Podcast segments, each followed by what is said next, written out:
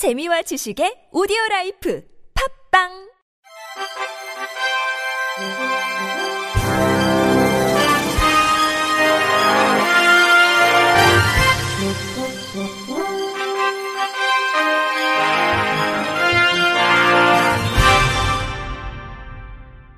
청취자 여러분 안녕하십니까?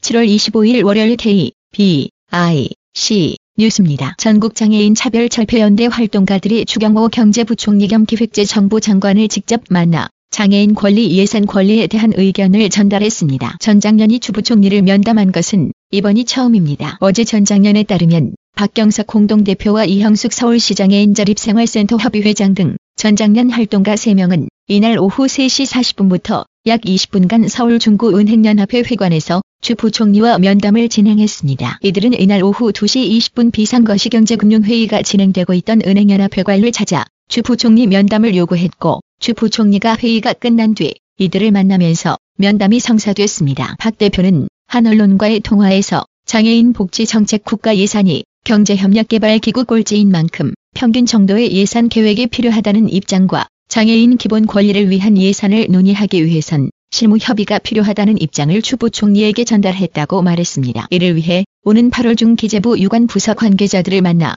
장애인 예산 편성 규모를 논의해야 한다는 의견도 전달했다고 했습니다. 다만 추부 총리는 전장년이 권리 예산 요구에 대해 검토해보겠다고 답했지만 실무 면담에 대해선 확답을 주지 않은 것으로 전해졌습니다. 박 대표는 주 부총리가 관련 예산에 대해서 여러 분야의 예산을 종합적으로 고려해야 하고 전장년이 기획재 정부뿐 아니라 다른 부처, 지자체에도 이야기해야 한다고 말했다. 고도 덧붙였습니다. 전장년은 이날 면담에서 예산안 마련에 대한 기재부의 확답을 듣지 못한 만큼 향후 계획돼 있는 시위 일정은 예정대로 진행할 가능성이 크다고도 전했습니다. 전장연은 장애인 권리 예산의 내년도 본예산 반영과 장애인 권리 4대 법률 제개정, 서울시의 장애인 탈시설 지원 조례 제정 등을 요구하며 지난해 12월부터 출근길 지하철 선전전을 진행하고 있으며 다음 달 1일 제34회 시위 개최를 앞두고 있습니다.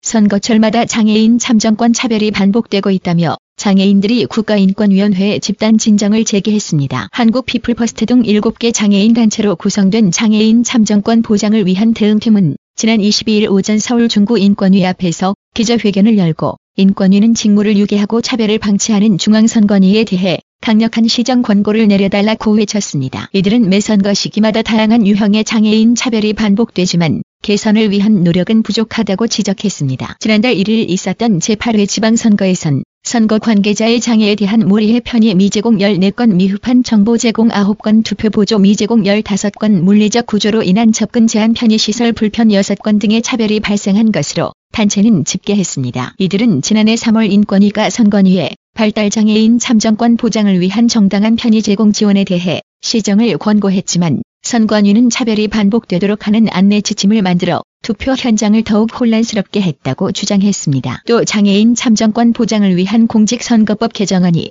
21대 국회 19개가 발의돼 있지만 현재 논의조차 진행되지 않고 있다며 국회의장과 각 정당 원내대표들에게도 정책 마련 시행 권고를 내릴 것을 인권위에 요구했습니다.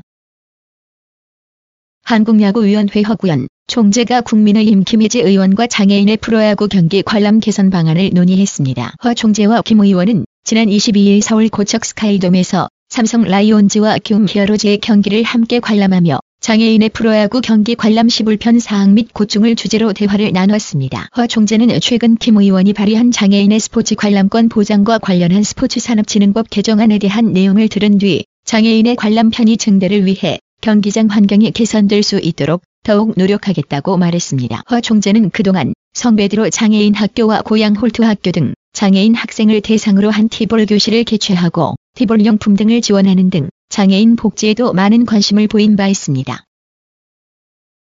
한국장애인 고용공단 전북지사는 최근 도내 지역 4개 업체와 장애인 표준 사업장 운영 약정을 체결했다고 밝혔습니다. 장애인 표준 사업장은 장애인 편의시설을 갖추고 상시 근로자 중 장애인을 30% 이상을 고용해 최저임금 이상을 지급하는 사업장을 말합니다. 장애인 표준 사업장 인증을 받으면 생산품이 공공기관의 우선 구매 대상이 되고 수의 계약도 가능해져 생산품 판로 지원에도 도움을 받을 수 있으며 인건비와 시설비 등 최대 10억 원까지 무상 지원금을 지원받을 수 있습니다. 이들 업체는 앞으로 중증 장애인 44명을 고용할 예정이며 장애인이 보다 편하게 일할 수 있는 환경 조성은 물론 장애인 인권 장인식 개선 교육 등을 통해 장애인과 비장애인이 조화롭게 잘 어우러질 수 있는 일터를 만들 예정입니다. 공단은 이들 4개 업체에 총 12억 9천만 원의 지원금을 지급할 예정입니다. 양종주 지사장은 현재 전북지사 관내 장애인 표준 사업장 24개소에서 357명의 장애인이 근무 중이라면서 더 많은 기업에서 장애인 근로자가 안정적으로 일할 수 있도록 최선을 다하겠다고 말했습니다.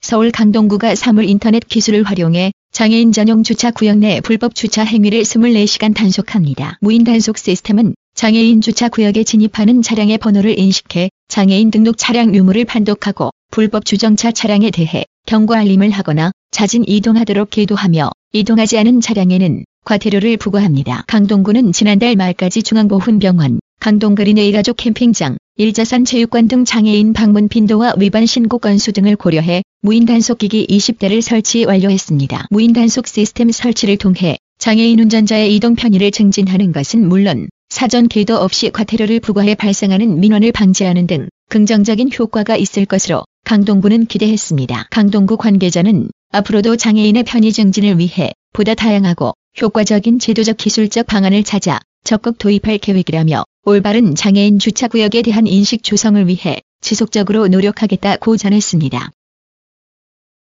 인터넷 플랫폼 방송 수익 일부를 나눠주겠다며 중증 지적 장애인을 속여 천만 원을 편취한 일당이 집행유예를 받았습니다. 서울 남부지법 형사구단독 조상민 판사는 사기와 사기미수 혐의로 재판에 넘겨진 28살 남모 씨에게 징역 8개월의 집행유예 2년을 공범인 28살 장모 씨와 30살 박모 씨에게는 징역 5개월의 집행유예 2년을 각각 선고했습니다. 이들은 중증 지적 장애를 갖고 있는 피해자 A씨에게 여자 아이돌 그룹 멤버와 친분이 있다고 거짓말한 뒤 연예인을 데리고 와 인터넷 방송을 하면 큰 돈을 벌 수 있다고 속였습니다. 일당은 A씨로부터 대출금 1천만 원을 받으면 월 400만 원의 수익을 주겠다고 약속하기도 했습니다. 이에 A씨는 지난 2020년 8월 1천만 원을 대출받아 건넸습니다. 남씨 등 일당은 A씨에게 사업을 하는데 휴대전화 두 대가 필요하다고 속이고 피해자 명의로 된 두 대를 구입하게 한 뒤 되팔려고 시도한 혐의도 받습니다. 재판부는 중증 지적 장애인을 속여 대출금을 편취하고 피해자가 휴대전화를 개통하게끔 하는 등 취질이 나쁘다며 피고인들이 편취금을 일부 반환한 점을 잠작해 형을 정했다. 고양형 이유를 설명했습니다. 이상으로 7월 25일 월요일 K, B, I, C 뉴스를 마칩니다. 지금까지 제작의 권순철, 진행의 유미였습니다. 고맙습니다. K, B, I, C